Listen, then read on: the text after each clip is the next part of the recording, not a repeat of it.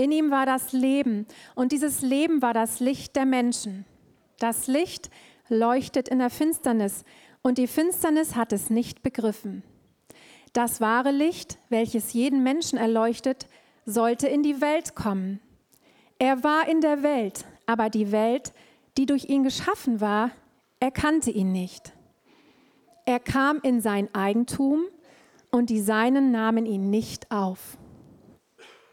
Jesus kam in die Welt, in sein Eigentum, zu seinem Volk und die Seinen nahmen ihn nicht auf. Warum um alles in der Welt nahmen sie ihn nicht auf? Weil sie die Hoffnung nicht sahen. Damals wie heute fragen sich Menschen, wie kann Gottes Sohn das sein, wenn er so unspektakulär kommt? Dabei übersehen sie, dass das Kommen Gottes auf diese Welt unglaublich spektakulär war. Er, der Schöpfer der Welt, der allmächtige Gott, kommt als kleines Baby in unsere Welt, wird geboren wie wir alle, aber ziemlich einzigartig. Seine erste Ruhestätte war kein weiches Bett, sondern eine Krippe. Der König im Stall geboren, sehr einzigartig und sehr spektakulär für einen König, wie ich finde. Es war nicht pompös und prunkvoll, aber der Stall war wohl der Ort, wo der größte himmlische Frieden herrschte in dem Moment. Ich weiß nicht, ob es jemals wieder so einen geballten Frieden gab, wie damals in dem Stall.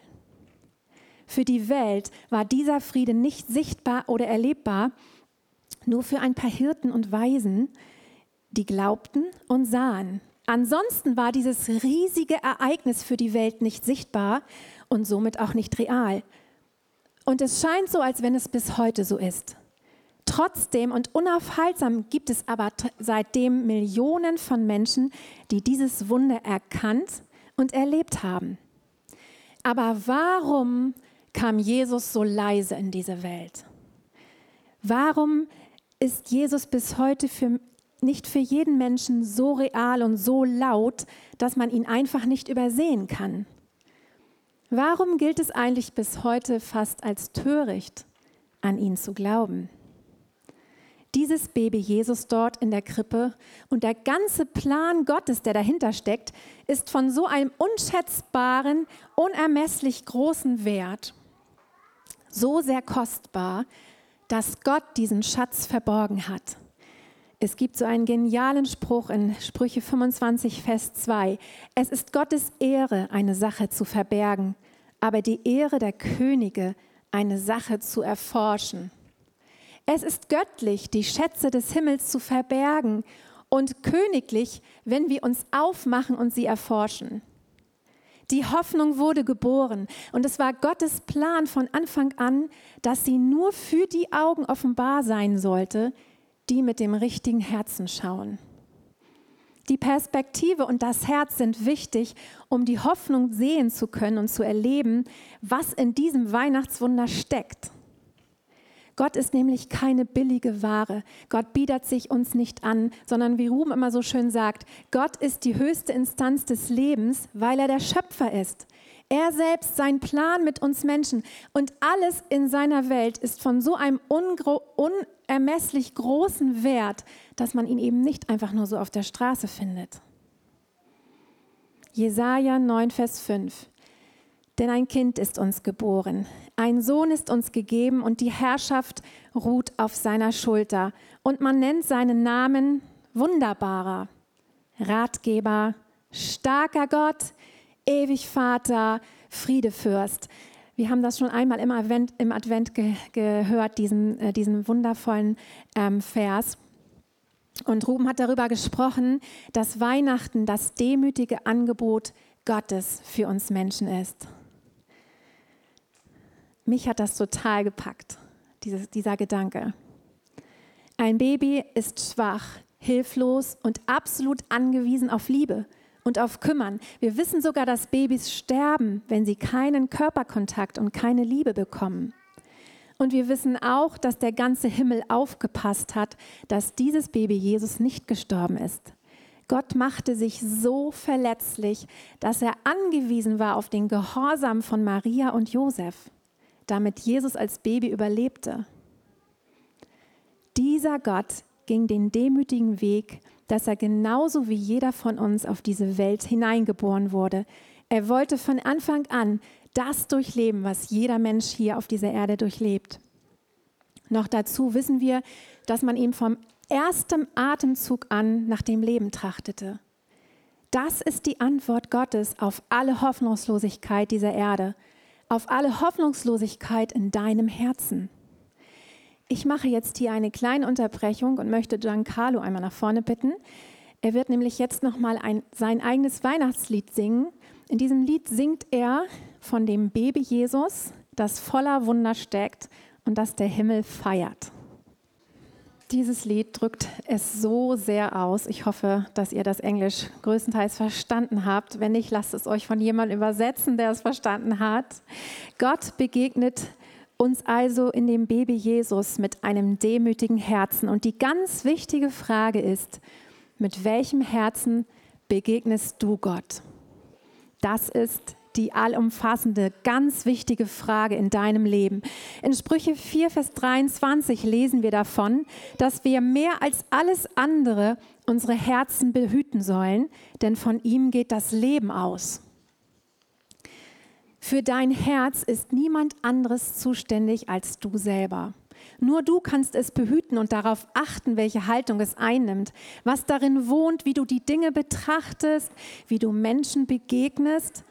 Und von immenser Bedeutung, wie du Jesus anschaust. Wenn dieser Jesus und das Weihnachtswunder für dich mehr werden soll als ein Märchen oder eine antike Erzählung aus einer fernen Zeit, dann kommt es auf dein Herz und deine Sichtweise an. Kinder, ihr schafft das übrigens. Ich bin gleich fertig. Ich muss nur noch einmal kurz zu Ende über Jesus reden, dann habt ihr das geschafft und feiert Weihnachten. Ihr seid großartig, ihr schafft das. Und ihr Kinder habt so wunderschön mit unserem Lobpreisteam gemeinsam gesungen. Richte den Blick nur auf Jesus, schau auf in sein schönes Antlitz und die Dinge der Welt werden blass und klein in dem Licht seiner Gnade gesehen. Alles verändert sich, wenn du Jesus einmal wirklich anschaust.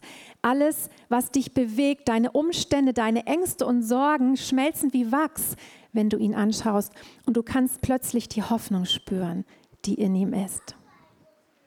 Zuerst einmal ist es wichtig, dass du wirklich sehen willst.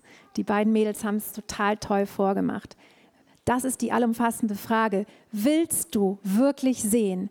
Weil Jesus so leise kam, geht nämlich die breite Masse von Menschen achtlos an diesem Baby vorüber und wird so niemals die Hoffnung sehen, die für sie geboren wurde. Um wirklich hinzusehen und sich auf dieses Baby einzulassen, brauchen wir also ein demütiges Herz.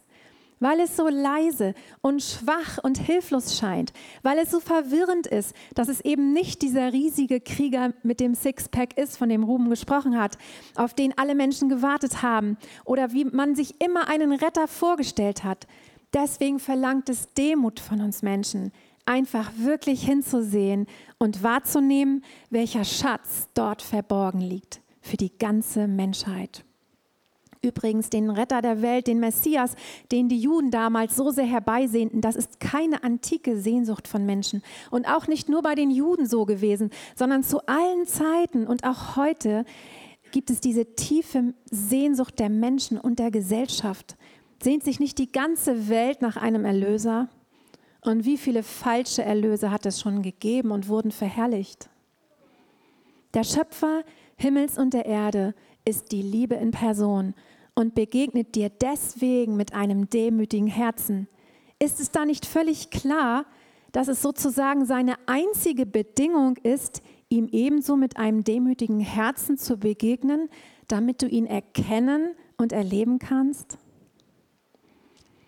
Sprüche 22, Vers 4, auch noch so ein richtig genialer Satz. Der Lohn der Demut und der Furcht des Herrn ist Reichtum, Ehre und Leben. Was für eine Verheißung. Demut und Ehrfurcht sind einfach göttliche Wesenszüge und deswegen haben sie auch gleich göttliche Auswirkungen. Reichtum, Ehre und Leben sind alles himmlische Ressourcen, die einem automatisch folgen, wenn man sein Herz in Demut und Ehrfurcht kleidet. Die Hoffnung ist ewig, genauso wie Gott ewig ist. Die ganze Atmosphäre des Himmels ist erfüllt von Hoffnung, weil es der Raum ist, wo Gott wohnt. Du kannst dir vorstellen, dass alles, was in Gott ist, ist auch um ihn herum. Nimmt die Atmosphäre um ihn herum ein. Unaussprechliche Freude, Frieden, der unser ganzes Denken übersteigt, und Hoffnung, die gesättigt ist von dem Wissen, dass alles vollbracht ist. Das ist Himmel. Und das war schon immer da. Maria war die Privilegierte, die mit dieser Freude, diesem Frieden und dieser Hoffnung schwanger gehen durfte. Ganze 9 Monate durfte sie das in sich tragen. Ich weiß nicht, wir wissen es nicht, wie sehr sie das wirklich erlebt hat und wie sehr sie das wahrgenommen hat. Wir werden es vielleicht mal erfahren von ihr. Vielleicht ging es ihr so, wie es uns manchmal geht. Das Ganze lebt in uns durch den Heiligen Geist. Und wie oft erleben und spüren wir das tatsächlich? Es hat 9 Monate gedauert, bis Maria diese Freude, diesen Frieden und diese Hoffnung im wahrsten Sinne des Wortes in diese Welt hineingeboren hat. Die Hoffnung kam mit Jesus in diese Welt. Sie schien zerstört zu werden, erhob sich aber nach 3 Tagen triumphierend aus dem Tod und wird für immer bestehen. Es gibt Hoffnung für diese Welt. Es gibt Hoffnung für dein Leben. Du darfst dich beschenken lassen. Und das Schöne ist, wenn du diese Hoffnung angenommen hast, dann wirst du selber zu einer Hoffnung für diese Welt. Du darfst ein Hoffnungsträger sein. Frieden und Freude fließen aus deinem Leben, wie das so herrlich in Römer 15, Vers 13 beschrieben wird. Der Gott der Hoffnung aber erfülle euch mit aller Freude und mit Frieden im Glauben, dass ihr überströmt in der Hoffnung durch die Kraft des Heiligen Geistes. Was für ein genialer Vers. Wir haben ihn schon so oft gehört und ich kann ihn immer wieder hören. Das ist womit Gott uns erfüllt hat. Und ich komme zum Schluss, ihr Kinder, ich habe euch was versprochen, es wird heute nicht lange dauern. Ich komme zum Schluss mit diesem wunderschönen Shalom-Segen, den ich auch ein bisschen von Ruben gestohlen habe. Das heißt, nein, eigentlich eher von mir, aber es ist eine lange Geschichte, okay? Shalom, was für ein wundervolles Wort. In diesem Wort Shalom steckt der Frieden drin und in diesem Frieden, dieser Frieden, der drückt aus Wohlergehen in allen Bereichen deines Lebens. Und damit möchte ich meine Worte heute schließen. Ich wünsche dir von ganzem Herzen Shalom für dein Herz, für deine Seele, für deinen Geist, für deinen Körper, göttliches Wohlergehen. Ich wünsche dir Shalom in allem in deinem Leben, was dein Leben umfasst, für deinen ganzen Besitz. Ich wünsche dir Shalom überall, wo du deine Füße hintrittst, wo du im nächsten Jahr hingehen wirst. Ich wünsche dir Shalom für dein Leben, den Frieden Gottes. Und ich möchte gerne mit einem Gebet abschließen.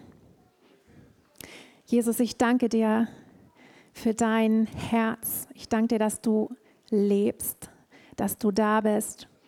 Ich danke dir für das Shalom, das du in diese Welt gebracht hast, für die Hoffnung, die du geboren hast, die du selber bist.